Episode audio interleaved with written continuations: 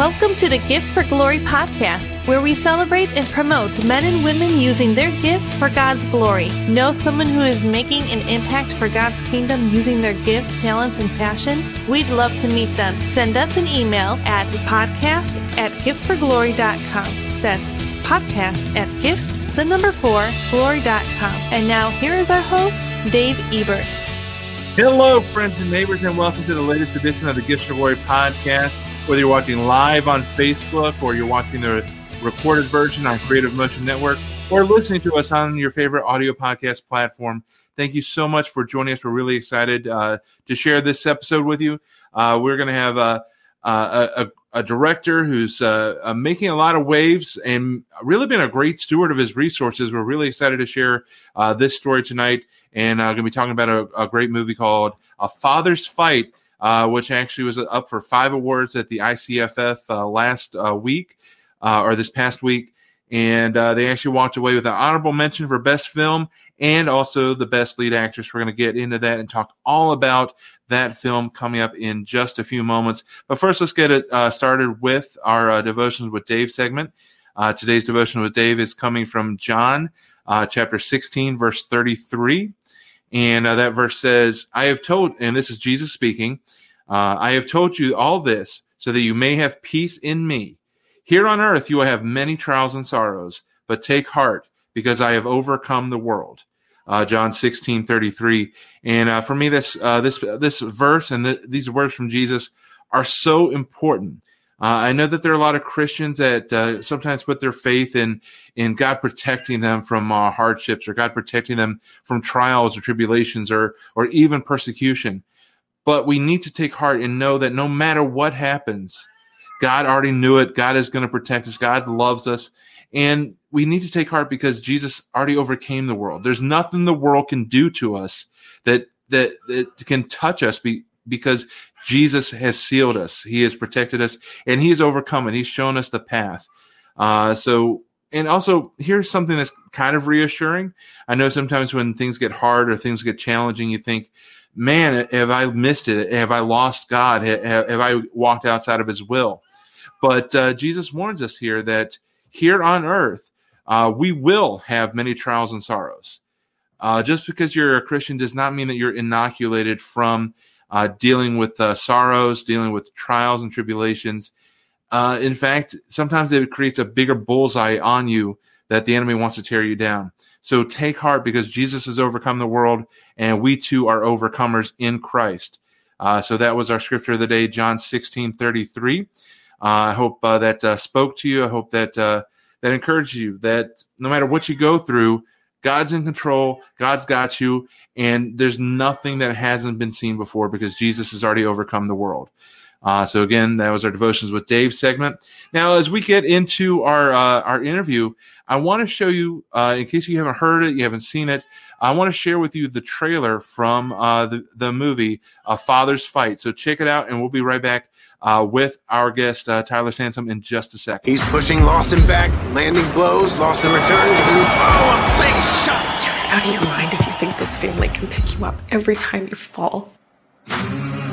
Every time I take one step forward, seems like I fall. Boy, Dylan Wright came in this morning. He wants to fight you. Never say die. Gonna give it all. This is your opportunity to get back on your feet.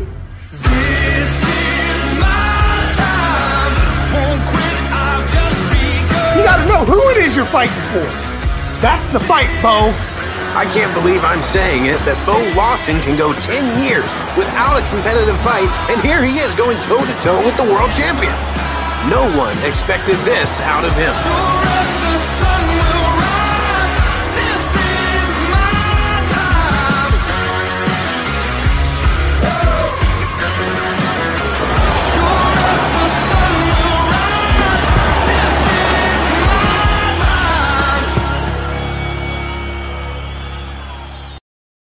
So, Father's Fight, I've uh, I've had the opportunity to see it. It's a phenomenal movie. It's really well done, and you're going to be really impressed with how they got it made. Uh, it, it, was uh, done with a, a, minuscule budget. Uh, what uh, somebody might make in a day on set was their entire budget for this film. Uh, it's really well done, uh, and it's gritty and it's passionately told. And I think the reality of it will speak to people. So enough about me talking about the movie. Let's bring on the director, uh, Tyler Sansom. Tyler, uh, welcome to the Gifts for Glory podcast. How are you, sir? I'm well. How are you tonight? I'm doing really well, and uh, really just excited to, to spread the word about the film. Uh, I know that uh, um, that, that you guys have uh, had limited releases here and there, and I know that uh, you, you, you even showed it at my old stomping grounds in uh, West Virginia, uh, is where I uh, came from before I came to Chicago. So I know that uh, slowly but surely people are seeing this film and seeing the fruit of, uh, of your labor. Um, so tell us uh, first, uh, you- you're just coming back from the uh, International uh, Christian Film and uh, Music uh, Festival. Uh, they, they have awards each year. Uh, you guys are up for five. Uh, tell us about your experience and tell us a little bit about the success that you came away with.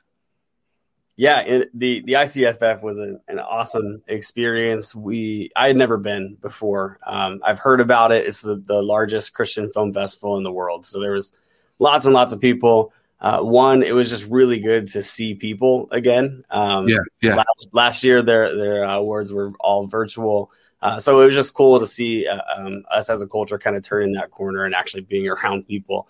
Um, but man, the connections that you can make at that festival are insane. It's like everywhere you turn are people that you've seen in television shows or, or movies or whatever. Um, and they're just like around to, to talk to. So I, I loved that, that aspect of it.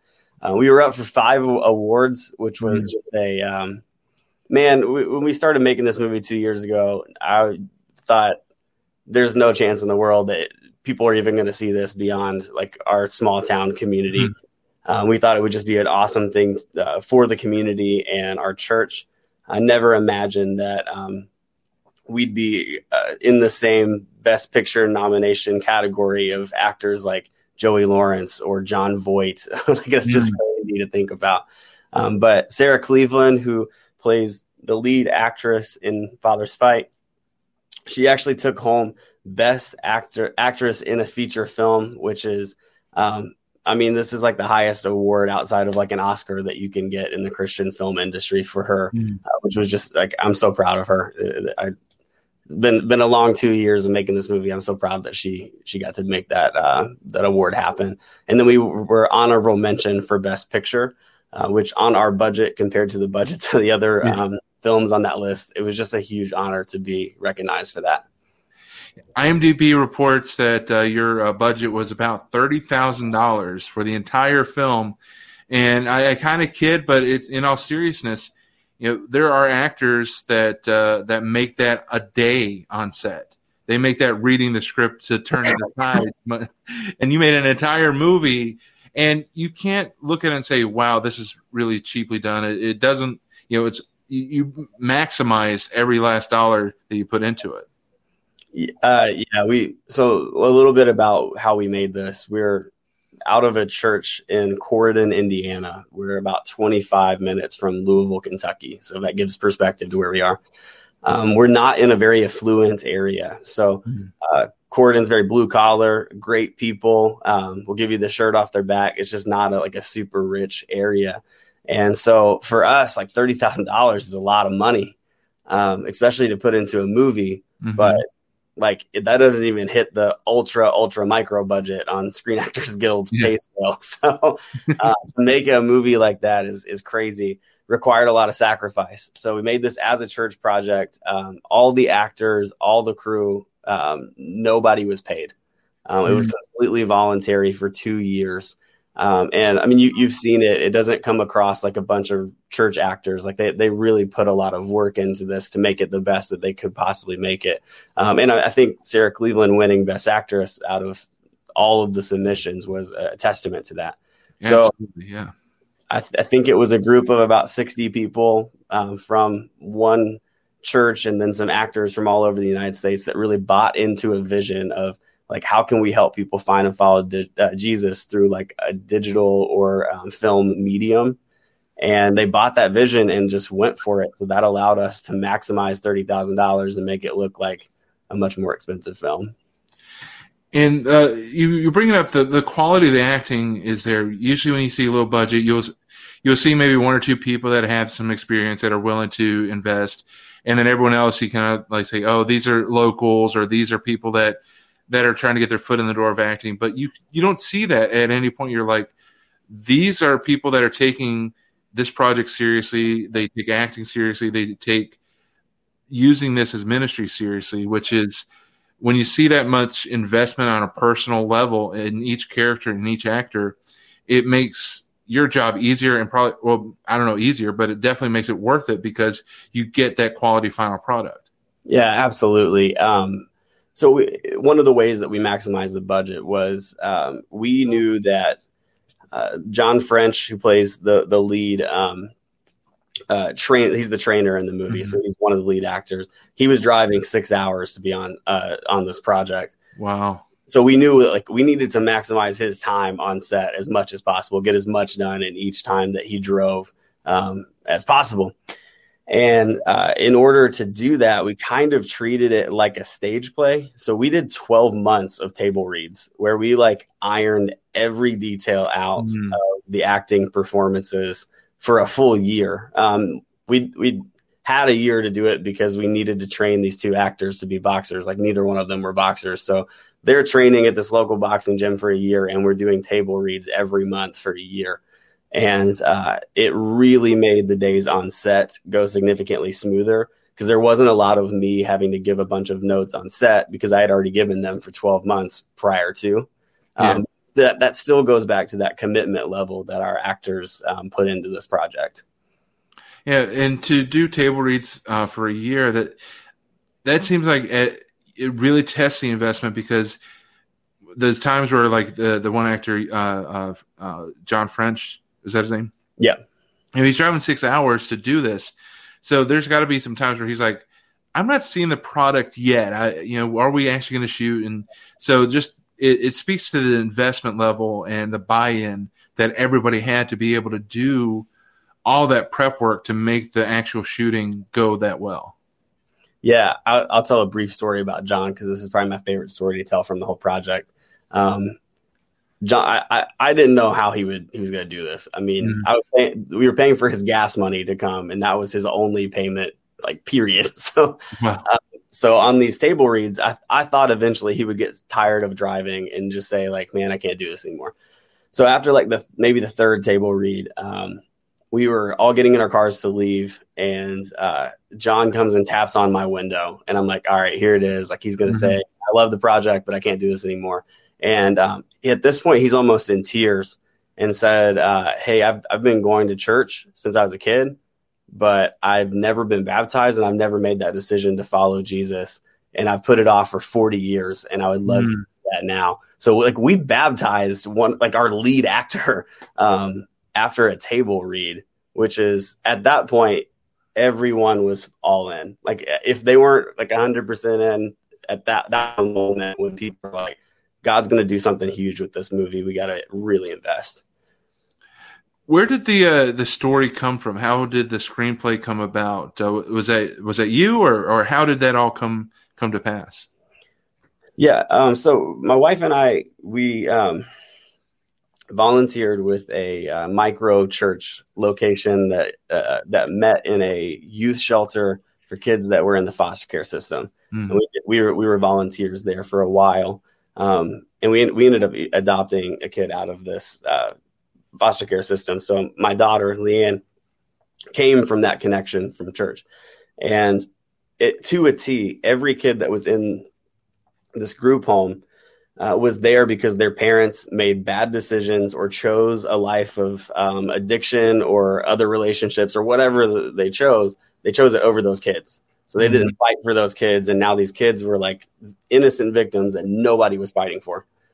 And so I brought this idea to Hannah Mowry, who uh, is the wife of uh, the worship pastor at um, the church I work for. Mm-hmm. Um, she has a, a, lot of background in writing, uh, more like journalism style stuff, but she's a phenomenal writer. And I was like, hey, have you ever thought about writing a screenplay? And we were going to write four um, short films to show in uh, jails and prisons and um, like rehab centers, things like that, to kind of speak into this issue that we're seeing in the foster care system. And through that, it kind of just developed into a full length feature Um, I've loved boxing since I was a kid. Um, loved the Rocky movies. I loved Mm. watching all the the actual fights on like HBO specials and all that good stuff. And so it was just a natural. Um, we're talking about fighting for your family, so it, it was a natural fit to to put boxing in the the mix. Yeah, and uh, when I first saw it, I got to kind of see an advanced screening. Um, the, the the movie ended up changing names this spring. What brought the change about? Is that something that you're comfortable talking about, or was that kind of an ugly situation? No, not ugly. Um, so Gre- Green Apple um, is is our uh, distribution company, and uh, a testament to what they've been able to do for us so far. Um, like it'll be available for streaming and in stores physically later this year. But um, for a movie that was made on thirty thousand dollars to have a theatrical release, but not just in like your local town, in like various states and cities, um, is pretty much unheard of. So Green Apple has just crushed it with being able to negotiate these these releases. But they came to us literally one week um, before the uh, cast and crew premiere and said, "Hey, Fight is going to be really hard for us to sell to certain retail stores, certain streaming services because it's not descriptive enough and it doesn't tell people enough about what the movie is." Hmm. we don't have a name actor attached to it that they can look to for an example. So we had to be as intentional as possible. And they gave us several options. We came up with several options, and the one that we landed on that both people um, agreed on was a father's fight. It- and it it does its job. It gives you a little bit more insight on what it's about. Plus, you're able to uh, more easily uh, work in the the cross imagery into the title. I like that. Sure. Yeah. Yeah. The, the design stuff was all them. They, they knocked it out of the park. So Awesome. So uh, we talked about before we went on uh, the air. Uh, you're also attached to another project that's uh, going to start later this fall, uh, through the eyes of grace. a lot of uh, my friends uh, in the Christian casting groups are, are familiar with this film. Uh, you just came on uh, because uh, the the lead in a Father's Fight is attached to it. So uh, tell us what you can about uh, through the eyes of grace and uh, what uh, you know what it's about and uh, what we can look for when that comes up. Yeah, Through Eyes of Grace is a story about a pastor whose daughter is kidnapped. Um, and y- there's all these different characters that you see how this impacts their life. And throughout the story, you get to watch how they wrestle with offering grace towards the people that have kidnapped the daughter. Um, so it's a fascinating, introspective uh, script that really, like, when you leave the, the theater or wherever you're watching, our goal would be to make you start questioning things like, man, if if if this tragedy happened or if this happened in my life, how would I respond with, with grace? Yeah. And uh, I'm excited about it. Uh, I, brought, I was brought on as a producer, um, and I'm going to be the DP as well, um, which which is exciting. Um, one of the things that I'm uh, bringing to the table as a producer is the connection to my church, and we're actually going to be writing a companion guide um, with, that will come out with the the movie. And so, some of these questions that people will be wrestling with, we can hopefully address them and point people towards Scripture and offer a connection through prayer, things like that, with this companion guide. Awesome. So it's called Through the Eyes of Grace. Uh, you can find them on uh, Facebook. Uh, it's the title, and uh, just in the early stages. Um, I know that uh, the main, the adult cast is cast, and then going to wait more towards the fall to really ca- nail down the the rest of the the younger, the children uh, in the cast. Right. Correct. Yeah. Uh, actually, just recently announced the the lead uh, young actress uh, who's going to play uh, Gracie. Uh, she was just announced this week. Yep, that's correct. Uh, there's a lot of people that I've, I've seen on screen before that that's attached. Uh, Victoria Jackson from Saturday Night Live, uh, Mhm. she's in it. Uh, so so that's like that's super exciting to be able to, to work with somebody like that. Um, and then various people that have played uh, major roles in other films. Corey Kays is in it. He was just in uh, Don't Say My Name, and then obviously Travis. I'm really excited to work with him again. Yeah, absolutely. So that'll be coming out later this fall, and uh, we've got the um, uh, the information for um, a father's fight uh, on the screen now. Uh, you can find them on Facebook at a father's fight movie, or just uh, www.afathersfight.info uh, if you want to connect on the web. Um, so uh, be sure to check it out also look for additional. Um, are you are you doing any more theatrical screenings, or, or is that are you more tra- uh, transitioning over to digital uh, release? Yeah, we're we're we're still holding out hope that maybe one or two more cities will pick us up. But um, man, we had we had a five week run in most of the theaters that we showed it in. Ended up in uh, showing it so far in I think four different states and various cities throughout those states. And I mean, praise God, I never thought that many people would see this movie. awesome. Well, we hope that uh, more people get a chance to see it in theaters because as things are opening up, people miss the theater, and unfortunately, it doesn't seem like there's a lot of good stuff out for families or for people to go out and see. And I'd love to see more people get a chance to uh, enjoy a Father's Fight.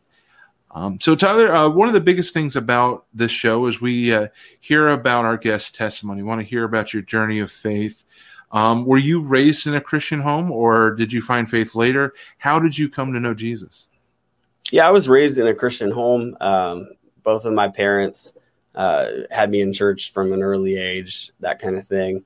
Uh, I'm not sure I took my faith like super, super seriously until um, probably when I was in college. Um, kind of made my faith my own, but uh, I've known who Jesus was, what he did for me for a really long time. Probably the uh, the the like turning point of my life. Uh, my, my whole life, I was an athlete. I wanted to play football, and that was all I thought about ate, slept, breathed football. So I played all through high school. Um, I ended up uh, I ended up getting 13 scholarship offers to play football out of high school to various colleges. Um, one of my goals when I was a kid was uh, I had a best friend that also played, and we really wanted to play in college together. So we both got scholarships to one school, and we ended up going committing together. We were roommates, and um, right at the beginning of my career, I got a very serious neck injury, mm. um, which was devastating. Uh, mm-hmm. I, at the time, I didn't. Uh, it was treated as a massive concussion. Um, later, found out that I had actually fractured C4 and C5 in my neck, oh. uh, just on a, a, freak hit. Um, and so, I, I that was like what my identity was built on was sports and all of that, and that came kind of crashing down there so I, I, I continued to try to play. Like I transferred to Kentucky Christian University, which was a much much smaller school, um, only to try to play football again. I wanted a fresh start. I thought if it's a smaller school, I can like ease back into it, see what's happening, and I broke my arm. so, oh man, yeah. So that was my football career in a nutshell. But through going to Kentucky Christian, I met uh, a coach named Mike Furrey who is now the wide receivers coach for the Chicago Bears. He was my head coach mm-hmm. in college, and uh, he really was the first. Um, he was like the first believer that was an athlete that I saw that lived out um, his faith in every aspect of his life. Mm. So there's a lot of athletes that'll like at the end of a game will say, I want to thank God for making this touchdown or whatever. But like I watched this guy live out being a Jesus follower and I wanted to be like that. And um, after I was injured um, there, we had a, a, sit down, and he basically told me that he thought God wanted me um, for something else besides football. Like he didn't want to lose me on the team or anything, but he was like, "Yeah, you've got talent to where God can use you um, besides football." And shortly after that, I uh, got a random call from a church in Corydon, Indiana, that was looking for a worship pastor and by a weird connection, someone had heard me sing um, in like a random concert in Lexington, Kentucky, and told this church about me. So I was 19 years old. I left college and became a worship pastor in Corydon, Indiana. And now I'm 28, and with that same church, we just released "The Father's Fight," which is just crazy. That that is. Uh, what did your family think when you're like, hey, uh, you know, football's done. Uh, I'm going to leave college and I'm going to be a, a, worship pastor. Was there any pushback for leaving college or were they in favor of it? How did that uh, transpire? Uh, there are some people that really love school. Yeah. I am not one of those people. In I, that's probably that's not even enough, strongly enough to say how much I don't like being in school. So I don't. My mom's a school was a school teacher too, so that like it killed her my whole life. About mm. it was like nails on a chalkboard every time I try to do homework. But uh, I, it did not surprise them. I don't think that I left college uh, to go be a worship pastor. They were very supportive. Um, so I, I, think they knew I was in school to try to play football. yeah. Has there been any desire to go back over these 10 years and finish a degree or, um, yeah. now? Yeah. So I, I went, um, I ended up going back to, um, I did Full Sail University, which is a, an art school, um, arts and media school. Uh, very, very good film program, very good audio engineering program. So I um, tried to complete my degree in audio engineering um, online. I had already taken a bunch of classes at KCU in it. Um, so I, made some progress on that. But then I was uh, offered the opportunity to be in a pilot group for their digital communications program as they were starting it up.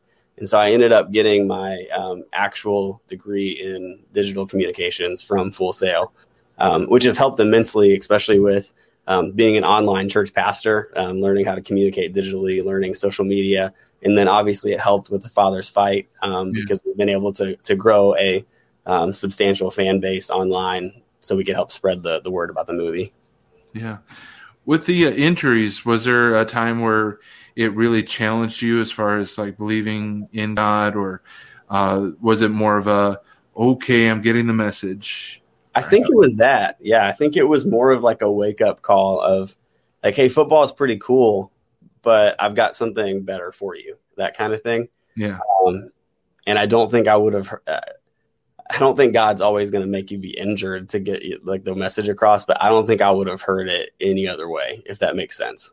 Right. The the Bible does talk a little bit about sometimes when a sheep keeps going astray, like the shepherd will use the the rod or and the staff to kind of like cause a, a break so the the sheep learns to be reliant on the shepherd. And like you said, God doesn't necessarily, doesn't necessarily cause the injury, but maybe allows it so that it can be used. Sure. So, uh, but uh, yeah, so that's really cool how God still use it because you connected with this coach who kind of said, "Hey, I see something better for you. I, I see something more impactful." And then in your pursuits, you still found that new path of uh, combining music and media in these different ways, which led you ultimately to be able to produce a movie and now uh, working on a, a future one uh, in uh, Through the Eyes of Grace. So it's really cool to always see how God is at work, even when we don't, even though we don't normally see it. Yeah, or even understand it. That was, I think, the bigger thing. I, I not only could I think I could see God working somehow because he was obviously trying to get my attention. I just didn't have a clue um, what he wanted me to do. And um, I was actually in my executive pastor's office today, and um, we had a, we were having a conversation very similar to what we're having right now. Um, and I told him this is probably the first time where I can kind of see a clear picture of what I feel like God wants me to do. Um, we're in a town of 3,000 people in Indiana, a in a church of in the back end of a dead end street in the middle of nowhere. And God's somehow cultivated a ministry that uses online and, and digital media and film um, to bring together like literally we had 60 people on this project for two years. Um, and he sparked a passion within us to like really try to reach the world and, and tell people about Jesus. And this is the first time I feel like, hey, this is what I'm really supposed to be doing. Um, we we touched on a little bit with uh, uh, through the eyes of grace. Um, are there any other? Uh, I, I, don't know. I can't remember right now if we talked about it before we went on air or if we've talked about it already. But uh, there's another screenplay you're working on, right? Uh, yeah. Tell, uh, can you give us any hints, any tips, or not tips, but any inside info on the the next screenplay? Yeah, we have not announced this at all. Um, oh, okay. So uh, we, we've announced, we've talked to people that we're, we're, we're working on another First Capital film. Um, but man, I, I, all I can tell you is that I am super excited about it. And um, because of the success we've had so far with A Father's Fight, and I don't mean like success of being in theaters and stuff like that. I mean, like we've seen people's lives changed and have started to disciple them after they've watched this movie, um, which is just the biggest success we could possibly ask for. Our elders are, are pretty pretty in on the idea of doing more films as a church. But one of the caveats is that we want to start telling redemption stories from people within our congregation. So the future First Capital film projects are going to be based on actual people's um, redemption arcs that God brought them through. And this first one is going to just uh, it's it's going to blow you away the the story behind it. So I'm excited about it. That's awesome. We're looking forward to it. Uh, uh, Delphia Roberts has uh, been watching along with us, and uh, she said, uh, "I will be praying for the cast and crew of Through the Eyes of Grace. I'm excited to see uh, how the Holy Spirit is going to touch people's hearts through the film."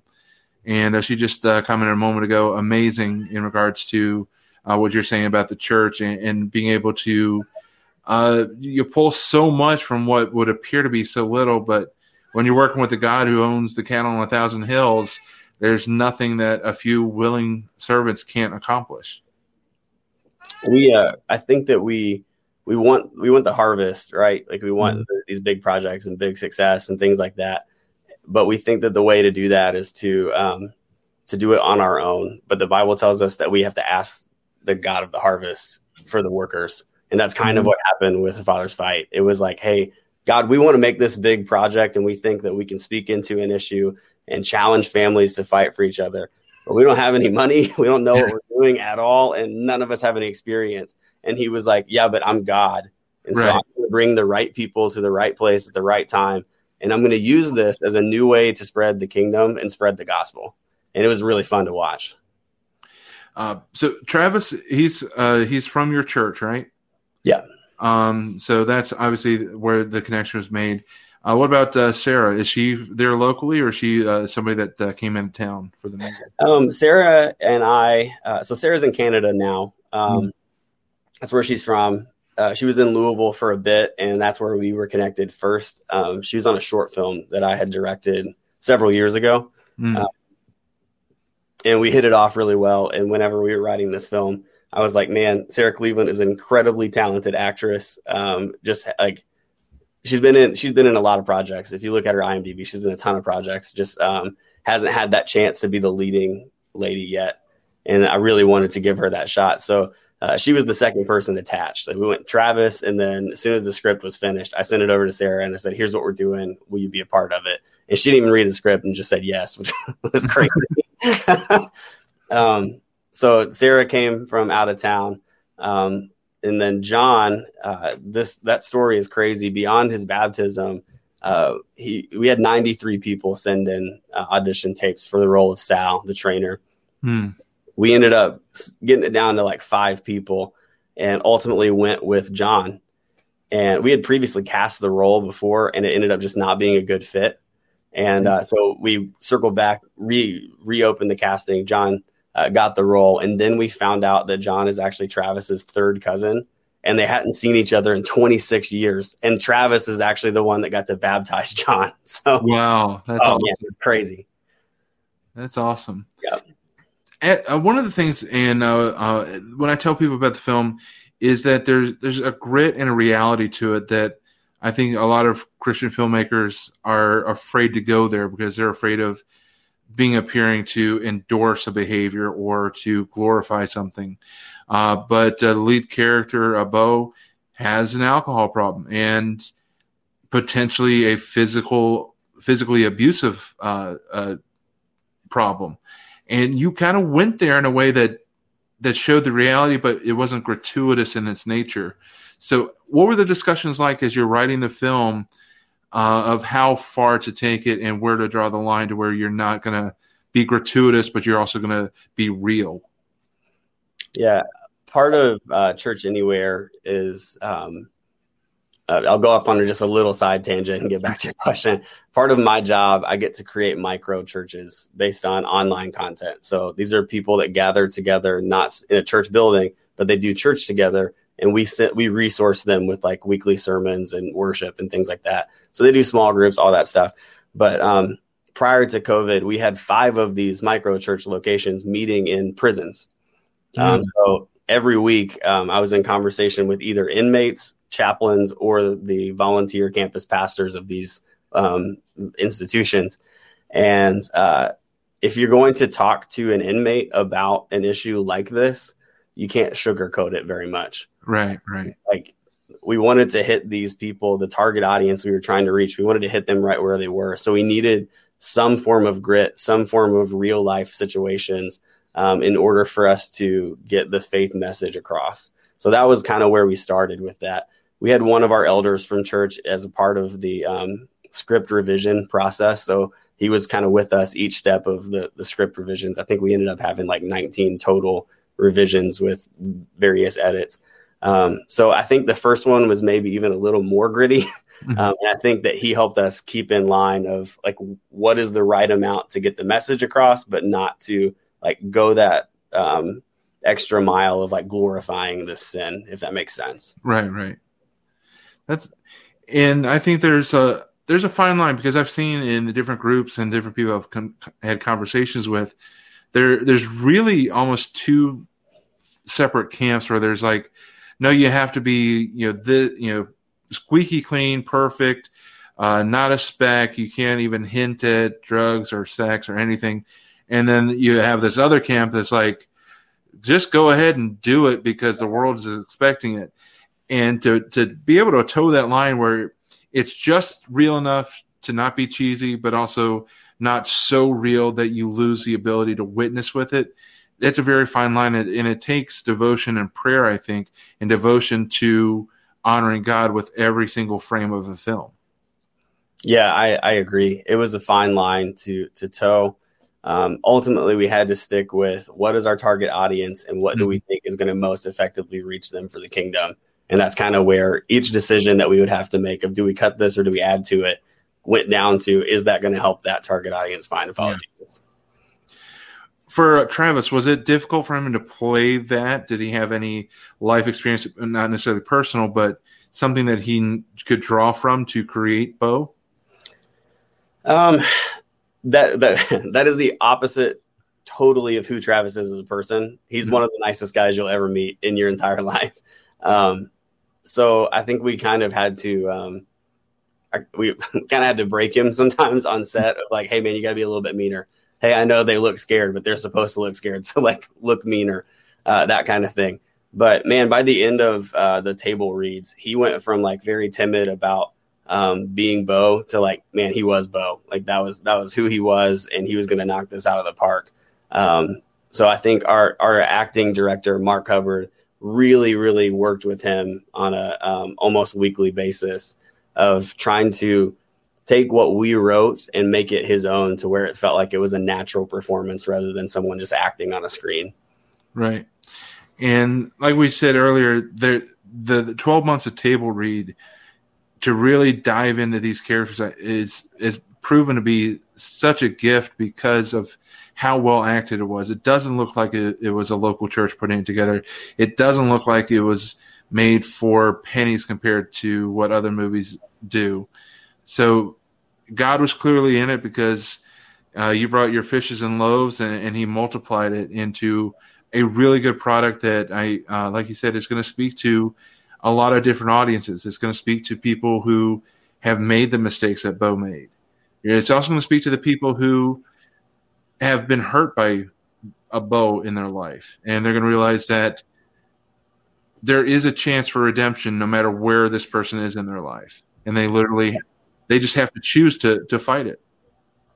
So one of the decisions that we made um, alongside of our distribution company was a week before it made its theatrical release we actually released it to inmates in the state of indiana. Um, mm. some watched it on their tablets some got to watch it um, with a group of people, um, like in the gymnasiums at the, at the prisons, that kind of thing. Really depended on how they were with the COVID at that point.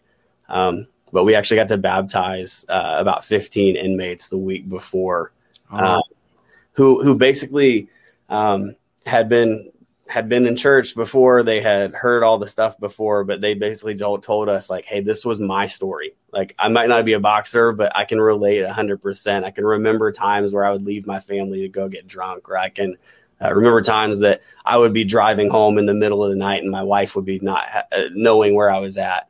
And they heard the gospel for the first time in a totally different way through this film project and um, man, our, te- our team would echo this statement. But if nobody ever saw the movie in theaters, that would have been worth it, 100%.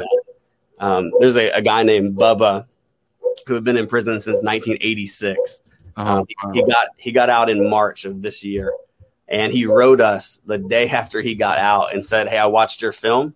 um, and I want to be baptized and I want to give my life to Jesus. So a guy from our church drove two hours to go pick him up, drove him back to our church on Easter, and we got to baptize him in front of like a ton of people, and they got to celebrate uh, Bubba. And then uh, we figured out a way for him to find a halfway house in our area. So now some of our team members are discipling him, and uh, he's a testament to the power of storytelling in this like this format that can like spread the gospel in a powerful, powerful way.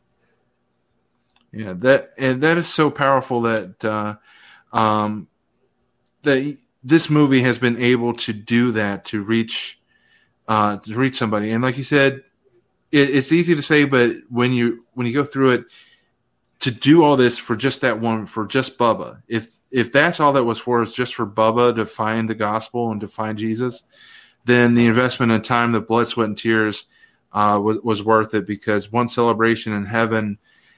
I mean, so you rarely get the opportunity to really see that, and to be able to see that and still pour it into Bubba, it's it's got to be life changing. Oh my gosh, yeah. I mean, like the magnitude of that. Just if, think for a second, like I this guy was an inmate for 30 years, but now he is a child of God and because of this project that me and 50 or eight other people worked on for two years, um, and the Holy Spirit, I get to stand in heaven one day and Bubba can be right beside of me and we get to worship Jesus for eternity. Yeah. Like that, the magnitude of that is worth way more than any dollar amount could possibly bring in or any theatrical release or any of that stuff. So the the comedian in me, I do improv comedy. Comedian in me is like, if he goes to heaven before you, when you get to the pearly gates, you got to go running and say, "I gotta find Bubba." I am so lame. I'm sorry. uh, so uh, you know, Kenny Lee Robinson. Uh, he's a comedian uh, based in uh, Virginia. He he says, "Amen."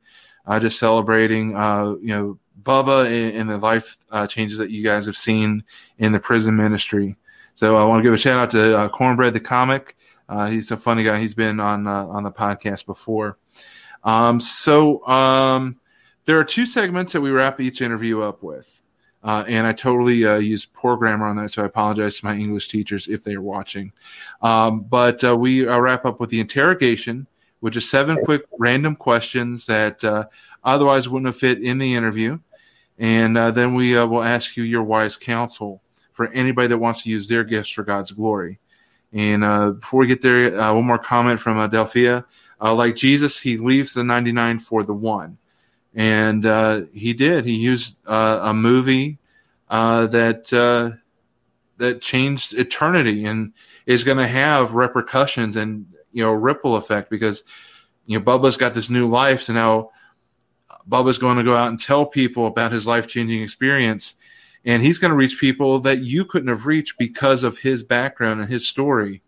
So because you reached him, that ripple effect is just going to change eternity and uh, change whatever community that he touches. Yep, 100%. So that and that's the power of the gospel. That's the power of using your gifts, your talents, your passions, your experiences in a way to honor God because then he can use that and reach people that sometimes are overlooked or forgotten about. The the literal least of these. So many people think of prisoners as the least of these, the the the write offs, the cast offs, but they're just as important to God as anybody else. Yep, hundred percent. That's, that's actually in a Jesus gives us a list of a very few amount of people, and prisoners are are on that list um, yeah. of people that we are supposed to care for. Um, so that that made Bubba's decision and the other inmates that gave their life to Christ through this project even even more special. Yeah, and the, when I've taught or spoken on that scripture where Jesus says, "What you do to the least of these, you do unto me," he's speaking down to our language because in God's kingdom and in God's economy, there is no least. Uh, we're all His children, but He's speaking to us on the way that we think Sure. But the people that we call the least of these are just as valuable, are there there is no difference in value between us and them in God's eyes. And so I, I love that passage because it's so deep. It's got so much to to learn from and to glean from. Me too. All right, so let's move on to the interrogation. All right, so our first question is uh, What's your favorite go to comfort food? Um, probably quesadillas, chicken quesadillas. Any uh, specific location or restaurant? There's a local joint called Agave and Rye, and it's probably the best food I've ever had. And my wife, it, it, uh, it's only been open in our area since like February. I bet we've eaten there 30 times since February. very good, very good. Well, maybe uh, this plug will make them a, uh, sponsor or at least uh, provide craft services for the next screenplay. That'd be awesome. Movie. That'd be great. Question number two What's the worst advice you've ever been given? Um, I don't know. um, one time I was told to take an alternate route through the Amish country coming back from Indianapolis to West Virginia, and a snowstorm hit, and I was stuck in the Amish country for nine hours. Wow. No phones and, and no snowplows to come get you out. And no idea where I was at. Yeah. Question number three uh, Where do you find your joy? Um, I love hanging out with my wife. Um, I love filmmaking. And uh, man, I, I, really, really like having conversations like this, but I also love having conversations with people uh, who don't know Jesus. So I like getting to know people that don't know Jesus and trying to uh, like live out my faith in a way that they want to ask more about him. Nice. Question number four What keeps you up at night? It's a fun fact about me. Um, I had recently bought a Fitbit, mm-hmm. and I am averaging right now 14 minutes of deep sleep per night. I sleep very, very poorly because my neck hurts like a lot all the time. And uh, you would never know it because I'm also one of the most energetic people that you'll ever meet. So I'm like uh, the Energizer Bunny or something. I don't need a lot of sleep. So what keeps me up at night is just who I am. So on the neck, did you ever have surgery to repair it uh, once you cracked it uh, in, in, football? By the time that I had found out that it had been fractured, excuse me, um, it was already healing back to the point where it. That's that's why I have issues now. It kind of just healed back in a weird way. So mm. I've tried everything from injections and massage and uh, chiropractic and, and then uh, physical therapy, all that stuff. And some of it works, some of it doesn't. It is what it is. Yeah because that's not one of those things where like if it was an arm and it starts healing wrong, you you break it again, you start over. You don't want to do that to any part of the spine. No, especially C four, C five. That's that's the no no go zone. So. Yeah. Question number uh, five: Is there something that you wish you could do over? Mm, I mean, probably, yeah. Let's see. Um, I, I, I, yeah, I think I, I wish I could do school over. Um, I just didn't care about it at all when I was go- growing up. Um, and so I coasted by and I didn't learn anything.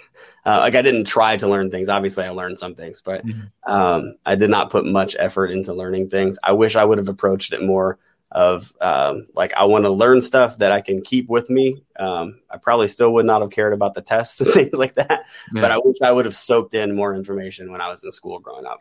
Nice. Question number six: What is a quirk or a habit that you have that your family or, or your wife tease you about? my, my dad, I have a I have an ear that's shaped differently than the other ear, and my dad has made fun of me for that since I was a little kid. Um, and so we call it my deformed ear. And my wife now makes fun of me for it too. we say God formed it that way so I could hear him more clearly. That's right. it's an anointed ear, not a deformed ear.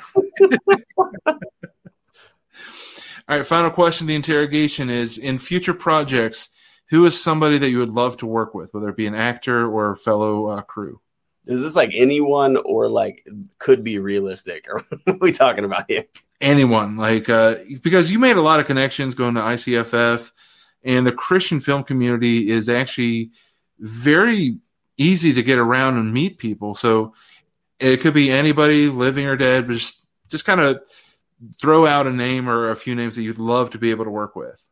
All right, just real fast on the last question. Um, Ty Carter, who's been commenting on here, he was our DP for Father's Fight, and he just texted me because he calls me old folded ear, and so that's all he texted me was old folded. so I'm telling you, man, everybody makes fun of me for it. Um, in future projects, uh, here's my it would be my ultimate dream would somehow be on a project with Roger Deakins, um, who is the uh, cinematographer that shot all of the Coen brothers films pretty much and 1917, which is probably the greatest shot movie I've ever seen. Mm. Um, so that I mean that's like never going to happen. Would be the dream. Uh, but I, I, would love to work. Uh, I loved Cameron Arnett in Overcomer. I thought he oh, was oh, yeah. probably my favorite part of that movie. Um, so I, I, mean, I would love to, to work with him. Yeah, I saw it. All right. So the final, final question that we always ask uh, for anyone who's looking to step up and use their gifts, uh, their talents or passions, or their life experiences, all for God's glory, what would you say that your wise counsel would be? Uh, do it. um, one one of the um, let me one more side road. So our church values this. Is, we have three core values. We value people. We value redemption stories, and we encourage every Jesus follower to be a missionary. Mm. So part of my job is to help people use their passion for a purpose. That's literally in my job description. So it gifts for glory is like speaking my language. Um, I love being able to help people realize that there is a place in the kingdom for their gift set, whether that's fishing or whether that is um, being a school teacher, or maybe it means you like to make TikTok videos. Mm-hmm. God can use that in a powerful way as long as you're focused on um, His kingdom and not your own. Absolutely, and that like you said, that, that's the purpose of what we do with Gifts for Glory, with the podcast and everything, is to highlight the different ways that God can use people, the different stories that God can redeem, and the different talents that can be used to honor Him. Whether it's filmmaking and creating, whether uh, it's comedy, whether it's just doing a podcast uh, uh, where we just honor God in our conversation. Uh, there are so many different ways, and my hope is that each episode somebody get take something away and is like, you know, I could do that. I could do something for God using this experience or this thing. Uh, so uh, thank you for sharing that. Uh, Delphia Roberts is sticking with us. Uh, Cameron Arnett, definitely amazing. Uh, he and his wife are this power couple in, in Christian media uh, with a CAPS, uh, Cameron Arnett uh, Production Services or Production Studio. Um, so yeah, Cameron is amazing. Uh, so Delphia, thank you so much for joining us and hanging out with us. Uh, Tyler, thank you for your story, for your work, uh, for honoring God with uh, uh, Father's Fight. I really hope that people will find a way to see it, whether it's uh, coming to their theater or you follow the Facebook page and are able to connect once it's available on different streaming services and platforms. so Tyler, thank you so much for for joining us tonight. Yeah, thank you so much for having me. Definitely. Now, uh, for our uh, for our viewers and our, our listeners, uh, we have a couple more shows coming up uh, uh, next week. We're already going to be hitting the month of June, June second. Uh, my friend Karen Alford will be joining us. She'll be talking about artistic permanent cosmetics, which is her business down in Arkansas. which it, it's really phenomenal, helping women who've had mastectomies and helping them uh, you know, I can't even tell the story, but it's it's going to be a, a, great conversation. And she's really just a barrel uh, of laughs. She's amazing. And then uh, in two weeks, uh, Reverend Gary Blanchard uh, just retired as the assistant superintendent of the Illinois District Assemblies of God. Uh, he's uh, just a phenomenal preacher, phenomenal man of God, and really looking forward to sharing his story in a couple of weeks. so everyone, be sure to look for a Father's Fight. Uh, follow them on Facebook and uh, find their website so you can stay involved and, and, up to date on where you can see it. Uh, and uh, so, uh, Tyler, again, thank you so much. Uh, God bless. And for everybody watching, everybody listening, have a great rest of your day. We'll talk to you next week.